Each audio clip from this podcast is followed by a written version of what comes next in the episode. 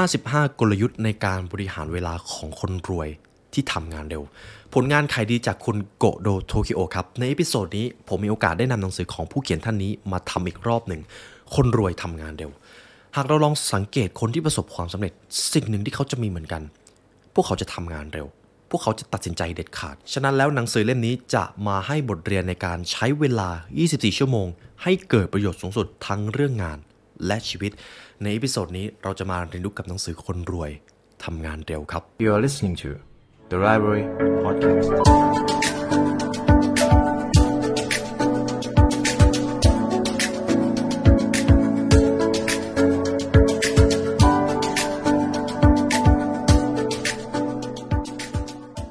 The Library Premium Content เราได้นำเนื้อหาจากทุกตำราความสำเร็จมาถ่ายทอดเป็นเนื้อหาพิเศษ ทั้งการเอาชนะทุกสมรภูมิชีวิตจากตำราพิชัยสงคราม การต่อยอดความสำเร็จที่ดีสู่ความสำเร็จที่ยิ่งใหญ่จากตำรา Good to Great หรือการค้นหาความสำเร็จและความหมายของชีวิตจากตำรา Start with Why และตำราความสำเร็จด้านอื่นๆ ที่พร้อมจะยกระดับชีวิตสู่ความสำเร็จให้กับทุกท่าน เรายินดีและเป็นเกียรติที่จะได้เป็นเพื่อนร่วมทาง ทุกท่านสามารถเข้ามาเรียนรู้เนื้อหาพิเศษกับเราได้แล้ววันนี้ที่ www.thelibrarylearn.com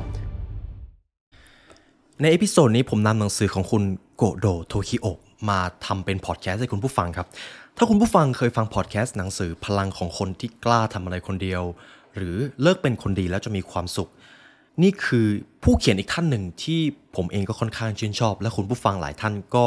ชื่นชอบหนังสือของผู้เขียนท่านนี้หลายคนเช่นกัน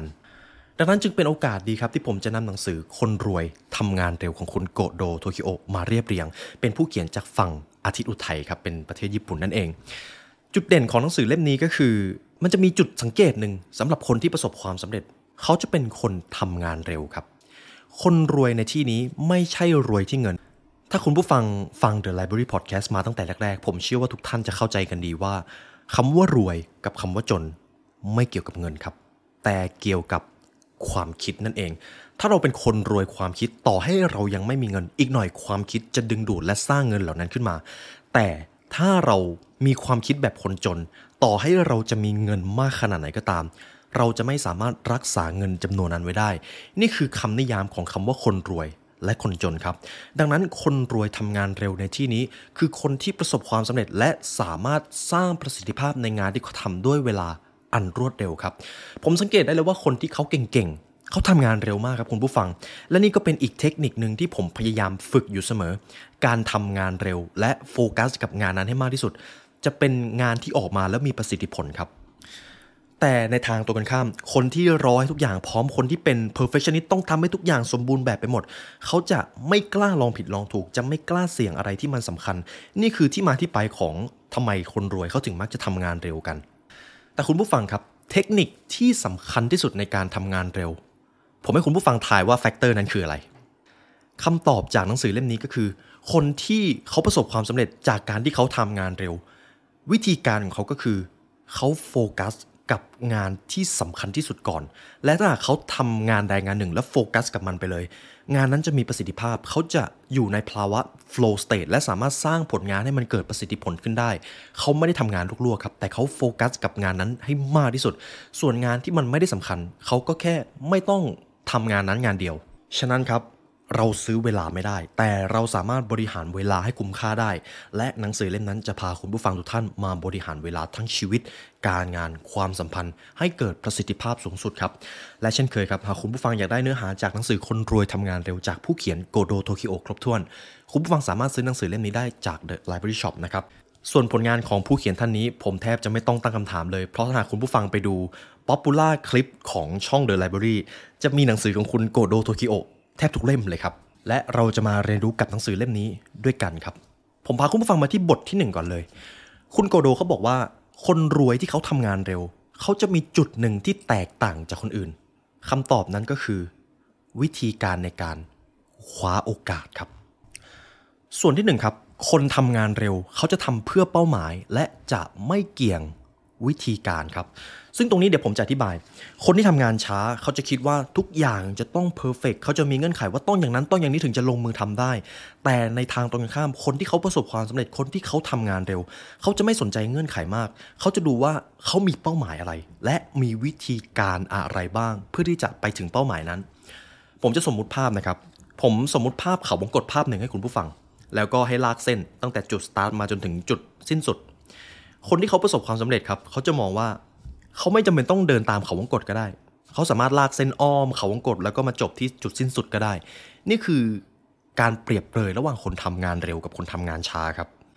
เราอาจไม่จำเป็นต้องเดินตามเขาวงกตทุกครั้งก็ได้ หากมันมีเส้นทางที่สามารถทำได้เหมือนกัน ฉะนั้นครับในข้อหนึ่งที่คุณโกโดอยากจะให้เราตระหนักมากเลยก็คือ ถ้าอยากมีผลงานก็ต้องตระหนักถึงเป้าหมายให้ชัด ถ้ามีเป้าหมายชัด แล้วเดี๋ยววิธีการที่อาจจะเป็นเทคนิค เป็นวิธีการที่สามารถทำให้เราประสบความสำเร็จขึ้น มันจะมาเอง นี่คือกฎข้อที่หนึ่งครับในการทำงานเร็ว ข้อที่สองคนที่ทำงานเร็วจะทำสิ่งที่อยากทำแต่คนที่ทำงานช้าจะทำสิ่งที่ต้องทำครับ ในข้อนี้มันมีบริบทความแตกต่างกันอยู่ ผมอาจจะเปรียบเทียบได้ว่าคนที่ทำงานเร็วจะทำสิ่งที่สำคัญ แต่ไม่เร่งด่วนครับ นั่นหมายความว่าเขาทำเพราะอยากทำแต่ในขณะเดียวกันคนส่วนใหญ่หรือคนที่ไม่ได้ประสบความสำเร็จ เขาจะทำงานที่สำคัญและเร่งด่วน หรือจะทำงานที่ไม่สำคัญและเร่งด่วนบางทีนะครับ เช่นตอบอีเมล ซึ่งนี่คือสิ่งที่คนส่วนใหญ่ทำทำให้ชีวิตของเขาไม่ได้ไปไหน หากเราใช้ชีวิตอยู่แต่กับสิ่งที่มันเร่งด่วน เราก็จะรู้สึกว่าเราต้องทำต้องทำ แต่ถ้าหากทุกท่านเคยได้เรียนรู้เรื่องของ Eisenhower Matrix ชีวิตของเราจะประสบความสำเร็จได้ก็ต่อเมื่อในหนึ่งวัน เราทำในสิ่งที่สำคัญและไม่เร่งด่วนตั้งแต่เนิ่นๆ ในตำราพิชัยสงครามมีบทหนึ่งที่ผมเองก็เคยได้พูดไว้ กองทัพที่จะประสบความสำเร็จจะต้องไม่ทำอะไรจวนตัว หากกองทัพใดก็ตามที่ชอบทำอะไรจวนตัว พอสงครามเกิดขึ้น เขาก็จะแพ้ เพราะเขาไม่ได้เตรียมตัวในยามสงบ ซึ่งในชีวิตจริงแทบไม่ต่างกันเลยครับ หากเราใช้เวลางานส่วนใหญ่ทำแต่ในสิ่งที่มันใกล้เดทไลน์เราจะไม่สามารถสร้างสัญญาณให้เกิดประสิทธิผลสูงสุดได้เลย ดังนั้นหากให้ผมสรุปข้อนี้สั้น ๆ เลยก็คือ คนที่เขาทำงานเร็ว เขาจะไม่ทำอะไรจวนตัวครับ เขาจะทำสิ่งที่มันสำคัญเสร็จตั้งแต่เนิ่นๆซึ่งในหัวข้อนี้ไม่ได้เกี่ยวกับแค่งานนะครับ เช่นการดูแลสุขภาพ การเริ่มต้นลงทุนตั้งแต่ยังมีเงินน้อยๆ เพราะถ้าเราไปรอตัวเองให้มีเงินเยอะ เชื่อเลยครับ ความโลภมันจะเข้ามาในที่สุด แล้วคุณโกโดเขาได้เขียนประโยคชวนคิดหนึ่ง ผมอยากให้คุณผู้ฟังลองคิดตาม จะมีก็แต่ผู้หว่านเมล็ดพันธุ์เท่านั้นที่จะได้อนาคตตามที่หวังไว้ หากวันนี้ยังไม่แม้แต่จะหว่านเมล็ดพันธุ์ อนาคตก็อย่าได้หวังถึงผลลัพธ์ความสำเร็จในชีวิต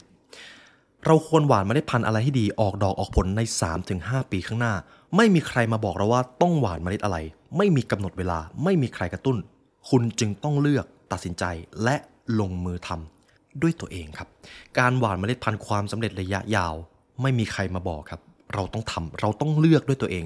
และถ้าเราไม่เลือกมันเท่ากับว่าเราเลือกที่จะล้มเหลวนั่นเอง เพราะหากเราไม่ตัดสินใจหว่านเมล็ดพันธุ์ความสำเร็จอะไรไว้เลย สิ่งที่ต้องทำและเร่งด่วนมันจะเพิ่มขึ้นเรื่อยๆ การทำทุกอย่างให้เสร็จก็ใช้เวลาเกินหนึ่งวันแล้ว รวมไปถึงการพัฒนาตัวเองในแต่ละวันด้วย หากในทุกๆวันทุกท่านใช้เวลาส่วนใหญ่อ่านหนังสือ เรียนรู้จากหนังสือ เรียนรู้จากพอดแคสต์และความสำเร็จ มันก็คือการหว่านเมล็ดพันธุ์ประเภทหนึ่งครับ ซึ่งตอนนี้ท่านเองก็กำลังทำอยู่ นี่คือกฎข้อที่ 2 ในการทำงานเร็วครับ ผมพาทุกท่านมาที่กฎข้อที่ 3 ผมค่อนข้างชื่นชอบข้อนี้ คนทำงานเร็วเปลี่ยนความผิดพลาดเป็นบทเรียน คนทำงานช้ามัวแต่กังวลและหวาดกลัวครับ นี่คือเส้นแบ่งระหว่างคนที่สำเร็จและล้มเหลวได้ชัดเจนมาก คนสำเร็จ ไม่ใช่คนที่ไม่เคยล้มเหลวนะครับ บางทีความล้มเหลวของเขาเยอะกว่าที่เราจะจินตนาการได้ด้วยซ้ำแต่ทุกๆ ครั้งที่เขาเปลี่ยนความผิดพลาดเป็นบทเรียน มันเลยกลับกลายเป็นว่า ความล้มเหลวที่เขาเคยได้เจอ มันเป็นเอกลักษณ์ในชีวิตเขา มันเป็นบันไดที่ทำให้เขาได้ต่อยอดไปสู่ความสำเร็จ ในขณะเดียวกัน คนที่ชินชากับความล้มเหลว คนที่ใช้ชีวิตเป็นวันๆเขาจะกลัวเขาจะกังวล เวลาจะไปทำธุรกิจ เวลามีใครมาแนะนำหน่อยว่าเอ้ยทำธุรกิจแล้วเสี่ยงนะ เขาก็กลัวเขาก็จะไม่ทำเลย นี่คือสิ่งที่มันมักจะเกิดขึ้นในชีวิตของเราครับ แต่สิ่งที่สำคัญก็คือผมเชื่อว่าทุกท่านอยากประสบความสำเร็จ ความผิดพลาดให้ผลลัพธ์เพียงอย่างเดียวครับ ความผิดพลาดคือขั้นตอนแห่งการลองผิดลองถูกที่ตามมาด้วยความสำเร็จครับ พูดได้อีกอย่างก็คือ ถ้าเราไม่แม้แต่จะลองผิดพลาด ความสำเร็จเป็นเรื่องที่ไม่ต้องพูดถึง มีความจริงส่วนหนึ่งครับ เวลาเราผิดพลาด เราจะรู้สึกเจ็บ โดยเฉพาะคำวิพากษ์วิจารณ์จากผู้อื่น แต่ในขณะเดียวกันถ้าเราสามารถเอาความผิดพลาด โดยเฉพาะความผิดพลาดที่ใหญ่ในชีวิตมาเป็นบทเรียนได้ ในหนังสืออัตตาชีวประวัติของท่าน ความผิดพลาดนั้นจะกลายเป็นเนื้อหาที่น่าสนใจที่สุดบทหนึ่งก็ว่าได้ครับ นี่คือกฎในการสร้างความสำเร็จ ถ้าไม่กล้าผิดพลาด ความสำเร็จก็เป็นเรื่องที่ไม่ต้องพูดถึงครับ คนทำงานเร็วครับ คิดถึงระยะยาว คนทำงานช้าลนลานกับงานที่อยู่ตรงหน้า อันนี้ก็แบ่งแยกความสำเร็จกับล้มเหลวได้มาก หากคุณผู้ฟังยังจำหนังสือ The Long Game ได้ คนที่เขาสำเร็จเขาจะมองเกมยาวมาก บางทีเขามอง 10 ปี หรือบางทีเขามองเกินชั่วอายุคน ยิ่งเรามีเป้าหมายระยะยาว คู่แข่งเราจะยิ่งน้อยครับ เพราะคนส่วนใหญ่กำลังลนลานอยู่กับเรื่องที่มันเกิดขึ้นตรงหน้า การมีเป้าหมายระยะยาวพูดมันง่ายครับ แต่จริง ๆ มันซับซ้อนเดี๋ยวผมจะอธิบายให้ฟัง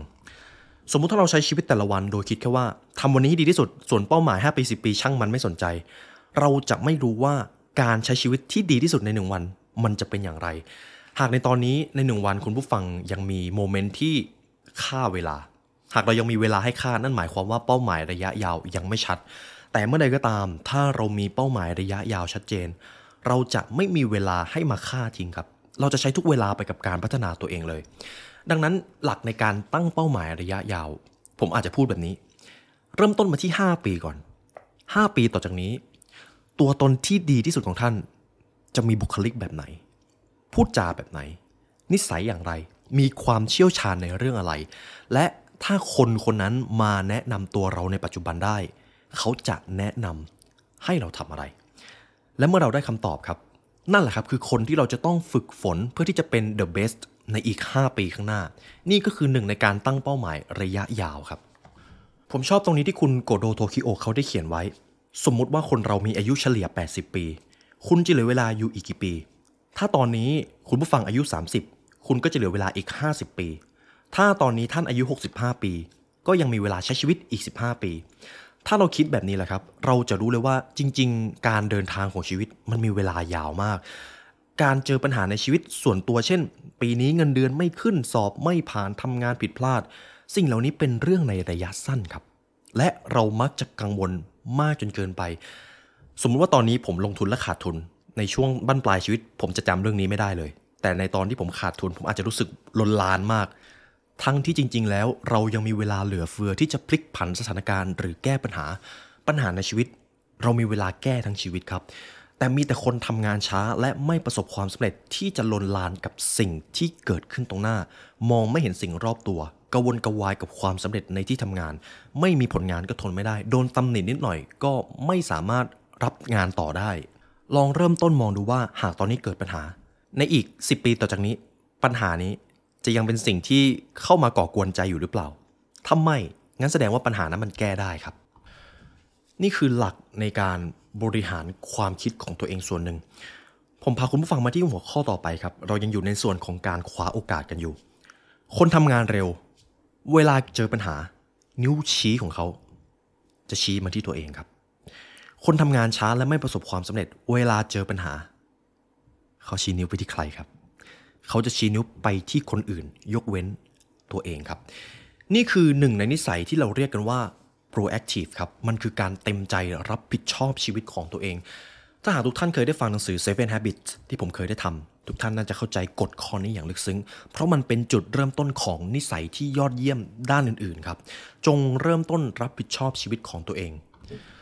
เพราะการกล่าวโทษสิ่งแวดล้อมเป็นต้นเหตุแห่งความโชคร้ายครับ คนทำงานล้มเหลว คนทำงานช้าจะโยนความผิดไปให้เจ้านาย บริษัทประเทศ นี่แหละครับจึงเป็นเหตุผลที่ว่าทำไมเขาจึงไม่สามารถพาตัวเองออกไปจากสถานการณ์ที่เสียเปรียบได้ ปล่อยให้สิ่งแวดล้อมรอบตัวมาชักจูง ผลงานก็เลยได้อยู่เท่านั้นครับ แต่ในทางตรงกันข้าม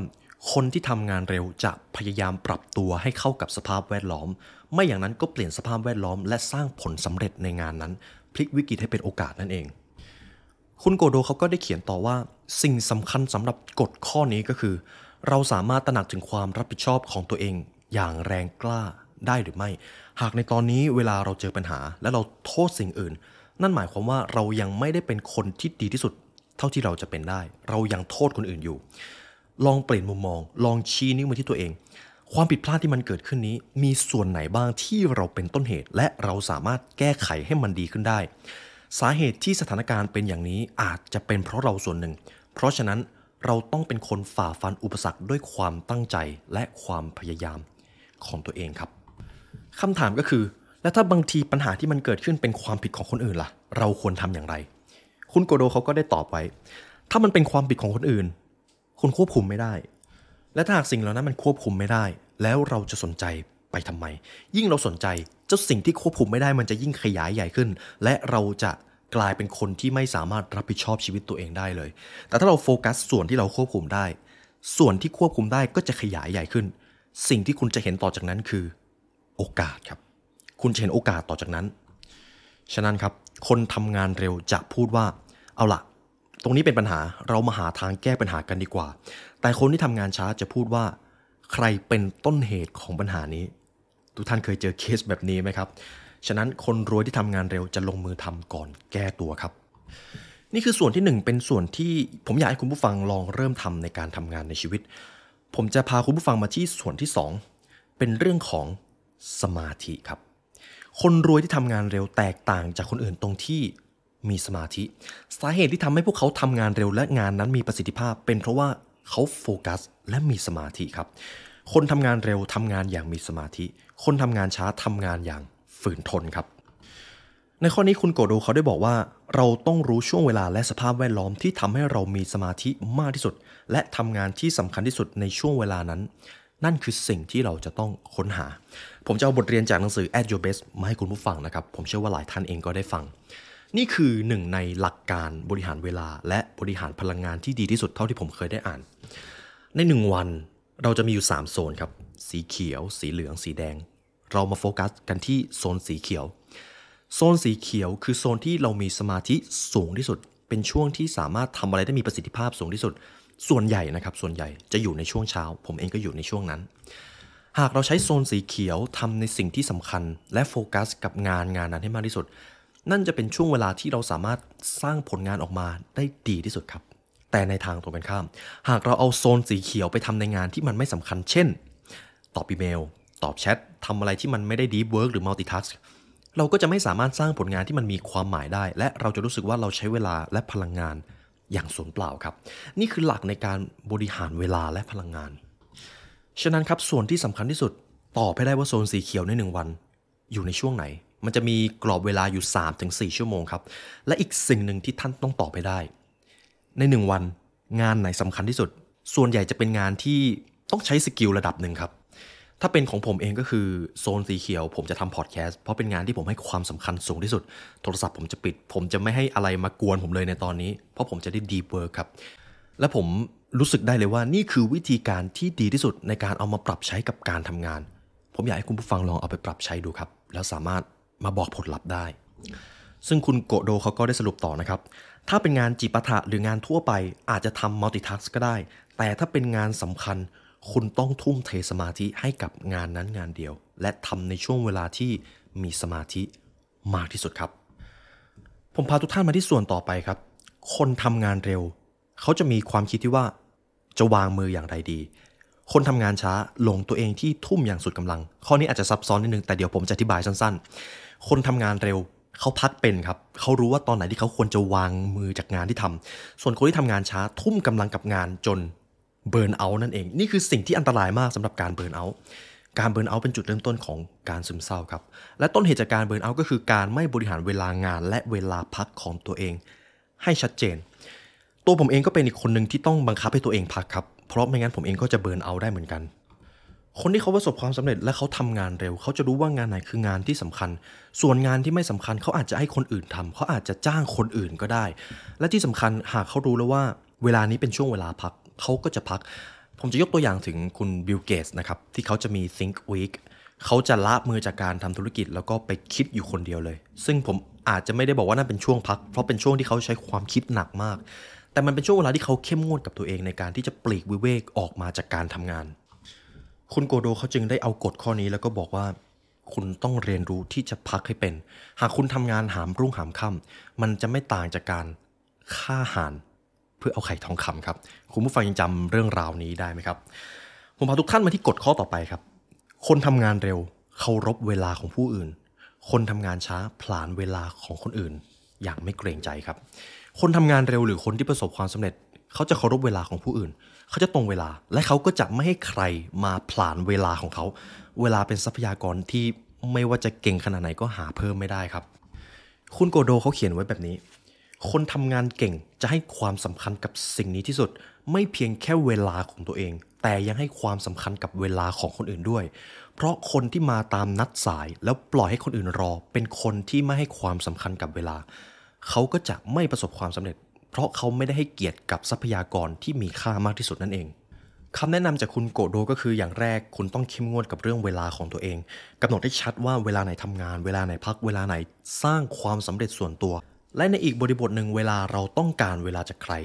ขอเวลาของเขาด้วยความถ่อมตัว อย่าไปผลานเวลาของคนอื่น ขอให้เป็นเรื่องสำคัญระหว่างตัวเรากับตัวเขาจริง ๆ หรือถ้าเราต้องการความช่วยเหลือจริง ๆ ลองถามก่อนว่าเขาสะดวกหรือเปล่า เขามีเวลาว่างที่จะให้ความช่วยเหลือเราหรือเปล่า เพียงเท่านี้ครับหากอีกฝ่ายรู้แล้วว่า เฮ้ย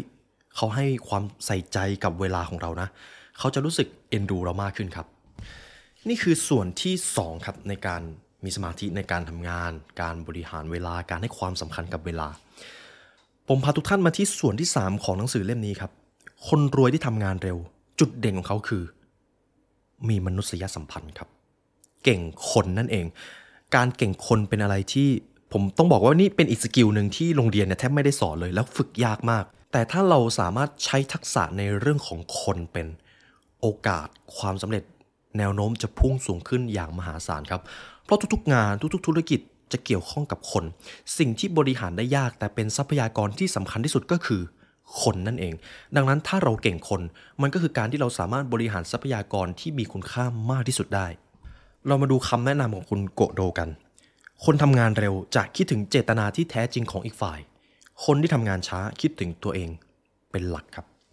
หนึ่งในทักษะเรื่องคนเราอาจจะเคยคิดว่าเอ้ยถ้าเราอยากจะต้องการความช่วยเหลือ เราต้องแสดงเจตนาของเราออกไป แต่จริง ๆ แล้วมันมีวิธีการผมจะไม่เรียกว่าทริคเพราะว่ามันเป็นวิธีการที่ต้องฝึกก็คือ เราต้องรับรู้ถึงความปรารถนาของอีกฝ่ายก่อน อีกฝ่ายถึงจะรับรู้ความต้องการของเรา หนังสือความสัมพันธ์ทุกเล่มให้ความสำคัญกับสิ่งนี้ จงฟังให้มากกว่าพูด แล้วถึงตอนนั้นไม่ว่าเราจะพูดอะไร เขาก็จะฟังเรา คนที่ประสบความสำเร็จเขาเข้าใจเรื่องนี้ค่อนข้างลึกซึ้งครับ ไม่ว่าจะเจรจาธุรกิจ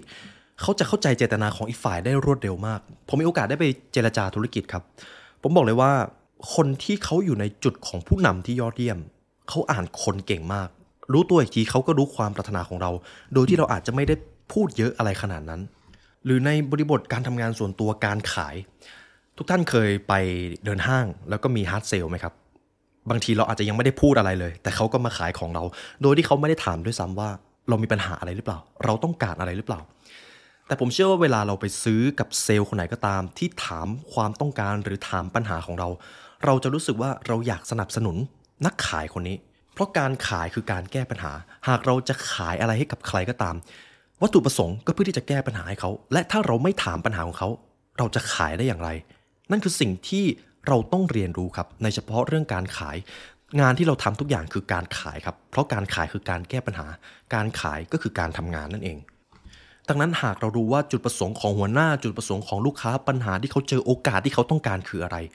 เท่านี้เราก็รู้แล้วครับว่าเราควรจะขายแบบไหนขายอะไร ที่เหลือก็แค่ฝึกทักษะในการสื่อสาร เท่านั้นเอง ในเรื่องของคนครับ ผมจะเอาหัวข้อนี้มาให้คุณผู้ฟังทุกท่าน คนทำงานเร็วคบความสัมพันธ์ที่ช่วยกันพัฒนา คนทำงานช้าหวังความสัมพันธ์ที่พึ่งพาซึ่งกันและกัน หรืออาจจะคบไปวันๆก็ได้ นี่คืออีกสิ่งหนึ่งที่ผมเองก็มีโอกาสได้เรียนรู้ และรู้สึกว่าตอนเด็กๆ ผมไม่เคยเจอประสบการณ์แบบนี้เลย ยิ่งเราโตขึ้น ยิ่งเราอยู่ในช่วงทำงาน เราจำเป็นต้องพัฒนาตัวเอง เราต้องหาความสัมพันธ์ที่ช่วยกันพัฒนาครับ เราจะคบคนเพื่อที่จะอยู่ไปวันๆหรือคบเพื่อความเพลิดเพลินไม่ได้แล้ว ถ้าเราต้องการประสบความสำเร็จในชีวิต หรือถ้าหากให้ผมพูดแบบกำปั้นทุบดินเลยก็คือ คนที่ประสบความสำเร็จจะไม่ยุ่งกับคนที่ไม่มีประโยชน์แก่ตัวเอง นานครับ เขาจะอยู่กับคนที่สามารถให้ไอเดียให้ความคิด เพิ่มโอกาสในการพัฒนาซึ่งกันและกันได้ ทีนี้มันอาจจะมีคำถามว่าเอ๊ะถ้าคบกันเนี่ยเพื่อหวังผลประโยชน์ มันจะดูเห็นแก่ตัวเกินไปหรือเปล่า หนังสือหลายเล่มเองก็บอกไว้แบบนี้ครับ ยิ่งเราโตขึ้น เราต้องยิ่งพัฒนาตัวเอง และถ้าเราครบแต่ความสัมพันธ์ที่คบไปวันๆชีวิตเราก็ไม่ต่างจากการเดินถอยหลัง คุณอยากสำเร็จหรืออยากล้มเหลวถ้าคุณอยากสำเร็จคุณต้องเลือกความสัมพันธ์ที่ดี เพราะนั่นคือค่าเฉลี่ยตัวตนที่คุณจะเป็น มันจึงไม่ใช่เรื่องบังเอิญครับที่ว่าทำไมคนประสบความสำเร็จเขาดูไม่ค่อยมีเพื่อนเขาดูไม่ค่อยส่งสิงกับใคร เวลาจะไปคุยกับคนอื่น ส่วนใหญ่คนเหล่านั้นก็จะเป็นคอนเนคชันในแวดวงธุรกิจ นี่คือเหตุผลที่แท้จริงครับ เขาหวังความสัมพันธ์ที่ช่วยกันพัฒนาเท่านั้นเอง คุณโกโดเขาก็ได้เขียนต่อนะครับคนสำเร็จยอมทุ่มเทสร้างความสัมพันธ์อันดีกับคนที่มีความตั้งใจที่จะสร้างผลงาน พวกเขาจึงไม่สนใจสายตาของคนอื่น แต่เลือกที่จะสันโดษอย่างมั่นใจ ในขณะเดียวกัน คนทำงานช้าจะเอาแต่ใส่ใจคนอื่น พยายามจะเป็นคนดีใจดีกับทุกคน นี่แหละครับ เขาจึงไม่กล้ายืนหยัดเป็นตัวของตัวเองหรือออกความคิดเห็นใด ๆ ผมจะอ่านตรงนี้ที่คุณโกโดเขาเขียนไว้ให้ทุกท่านนะครับ คนดีในที่นี้พวกเขาไม่จะสนใจว่าคนอื่นจะคิดอย่างไรกับตัวเอง เวลาจะทำอะไรสักอย่างก็นึกถึงสายตาของคนอื่น หรือไม่ก็ปรึกษากับเพื่อนว่า สมมติหากเขาอยากจะทำธุรกิจ พอเพื่อนบอกว่า เอ้ยอย่าไปทำเลย มันเสี่ยง คนดีก็จะบอกว่า นั่นสิ ไม่ทำดีกว่า แล้วก็ล้มเลิกไป ทั้งที่คนที่มาแนะนำหรือเพื่อนคนนั้นไม่เคยทำธุรกิจของตัวเองเลยคำแนะนำนั้นเป็นเพราะว่าเพื่อนของเขาแค่คิดว่าเสี่ยงเลยยัดเยียดความคิดดังกล่าวให้เขาเท่านั้นเอง คนดีในที่นี้จึงไม่สามารถตัดสินใจได้ด้วยตัวเอง แม้จะเป็นเรื่องสำคัญ นี่แหละครับ คือเหตุผลสำคัญที่คุณโกโดเอาข้อนี้มาเขียนลงในหนังสือ ผมจะพาคุณผู้ฟังมาที่ส่วนสุดท้ายของหนังสือเล่มนี้ เป็นเรื่องของวิถีชีวิตครับ ส่วนนี้ไม่พูดถึงไม่ได้ไม่ว่าจะเป็นความสำเร็จในมิติใดก็ตาม วิถีชีวิตหรือนิสัยที่เราใช้ในหนึ่งวันกำหนดโชคชะตาของเราได้มากที่สุด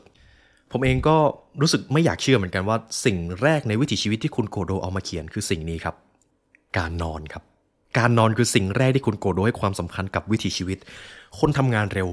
นอนเยอะครับ คนทำงานช้าลดเวลานอนเพื่อทำงานคำว่านอนเยอะในที่นี้เดี๋ยวผมจะอธิบายให้ฟัง สิ่งหนึ่งที่ผู้ก่อตั้งธุรกิจ หรือคนประสบความสำเร็จมีเหมือนกัน ก็คือเขาจะเข้มงวดกับเวลานอนของตัวเองครับ คนรอบตัวของเขาที่ประสบความสำเร็จ เวลานอนโดยเฉลี่ยของพวกเขาคือ 8 ชั่วโมงครับ วันนี้คุณผู้ฟังนอนกี่ชั่วโมงครับคนทำงานทั่วไปเฉลี่ยนอนวันละ 5.9 ชั่วโมงหรือ 6 ชั่วโมงนั่นเอง การนอนที่ดีทำให้ชีวิตของเราดีขึ้นทุกด้าน จริง ๆ ครับ อันนี้ผมเองก็ไม่สามารถโต้เถียงได้เหมือนกัน เพราะแทนที่คนประสบความสำเร็จจะทำงานหลายชั่วโมงเขากลับให้ความสำคัญกับเรื่องสมาธิและประสิทธิภาพในการทำงาน การนอนหลับอย่างเพียงพอตอบโจทย์ในเรื่องนั้น เพราะหากนอนหลับไม่เพียงพอ หรือนอนหลับได้ไม่ดีต่อเนื่องยาวนาน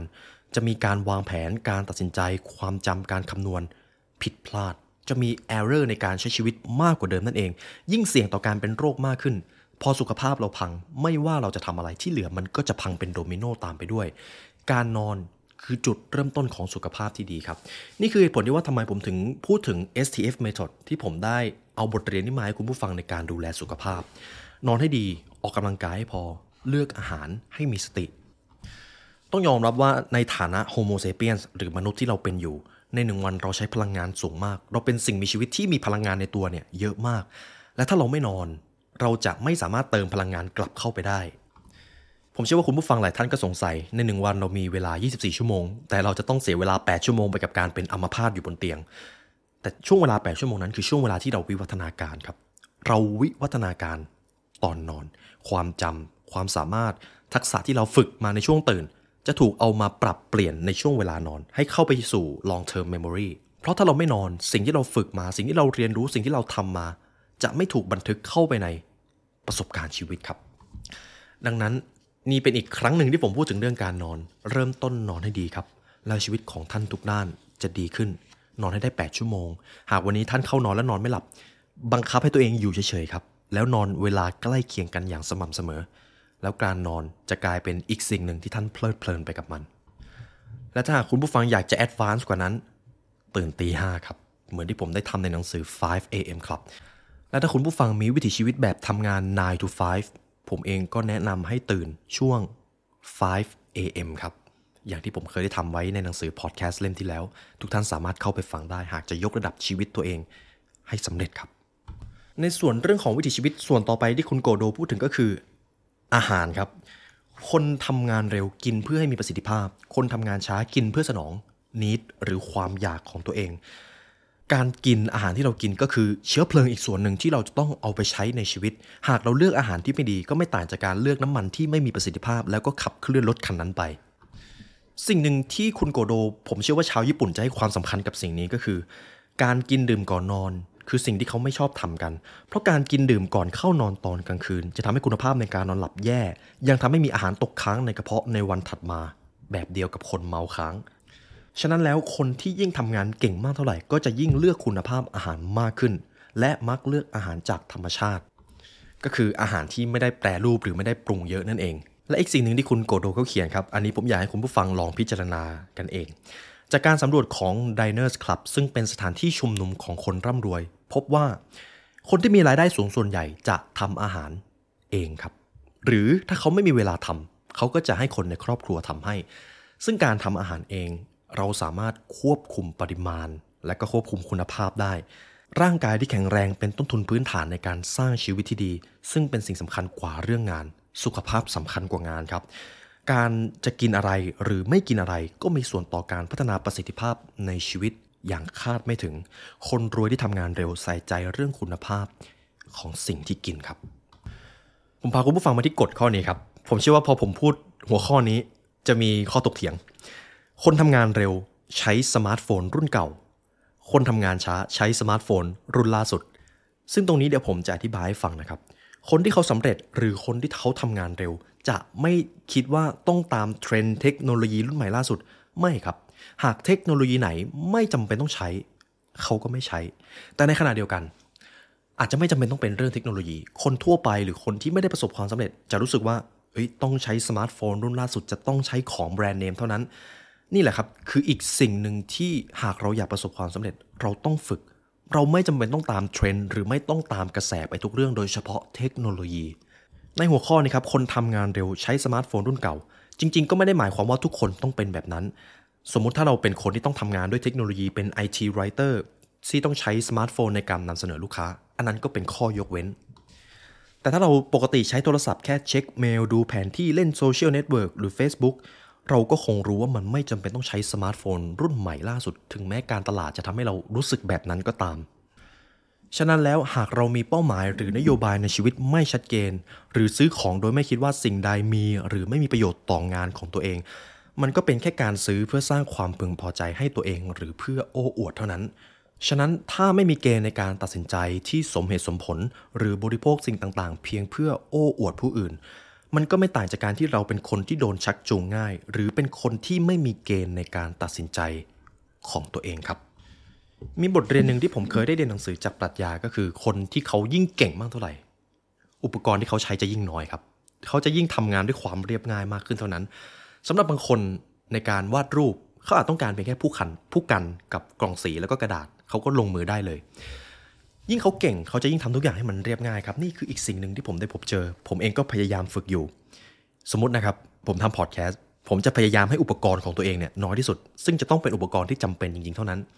ตอนนี้อุปกรณ์ที่ผมใช้บนโต๊ะตอนนี้นะครับ มีไมค์มีคอมแล้วก็เมาส์แค่นี้ครับ ถ้าเป็นเปิดกล้องก็จะมีไฟหนึ่งดวง แล้วก็กล้องแค่นั้นเอง นี่คือเหตุผลที่ว่าทำไมคนรวยเขาถึงทำงานเร็ว 1. เขาโฟกัส 2. เขามีวิธีคว้าโอกาส เขาให้เขาเก่งเรื่องคน และเขามีวิถีชีวิตที่ทำให้ตัวเองพัฒนาอยู่แล้ว เหตุผลนี้แหละครับคือสิ่งที่ทำให้เขาทำงานเร็ว และประสบความสำเร็จกัน จริง ๆ หนังสือเล่มนี้มีอีก 55 กลยุทธ์นะครับ แต่ผมเองก็เอามาได้ไม่หมดเพราะว่ามีค่อนข้างเยอะ และเช่นเคยครับ หากคุณผู้ฟังอยากได้เนื้อหาจากหนังสือเล่มนี้ครบถ้วน คุณผู้ฟังสามารถซื้อหนังสือได้จาก The Library Shop ครับ หรือถ้าคุณผู้ฟังอยากเรียนรู้ผ่านการฟังครับ Audio Book หนังสือภาษาต่างประเทศ คุณผู้ฟังสามารถใช้แอปพลิเคชัน Storytel ได้ เรามีความเชื่อในการสร้างสังคมแห่งการเรียนรู้เหมือนกัน และถ้าทุกท่านอยากเรียนรู้ผ่านแอปพลิเคชัน Storytel ครับ ผมจะทิ้งลิงก์ไว้ข้างล่าง ทุกท่านสามารถเข้าไปใช้ในราคาส่วนลดได้ตั้งแต่วันนี้ครับ และถ้าคุณผู้ฟังฟังมาถึงตรงนี้ก็ขอขอบคุณและเป็นเกียรติมากครับที่ได้มาเรียนรู้ด้วยกัน ในวันนี้ได้เวลาอันสมควรแล้วทีมงาน The Library และผมขอลาไปก่อน ขอให้วันนี้เป็นวันที่ดีของทุกท่านครับ สวัสดีครับ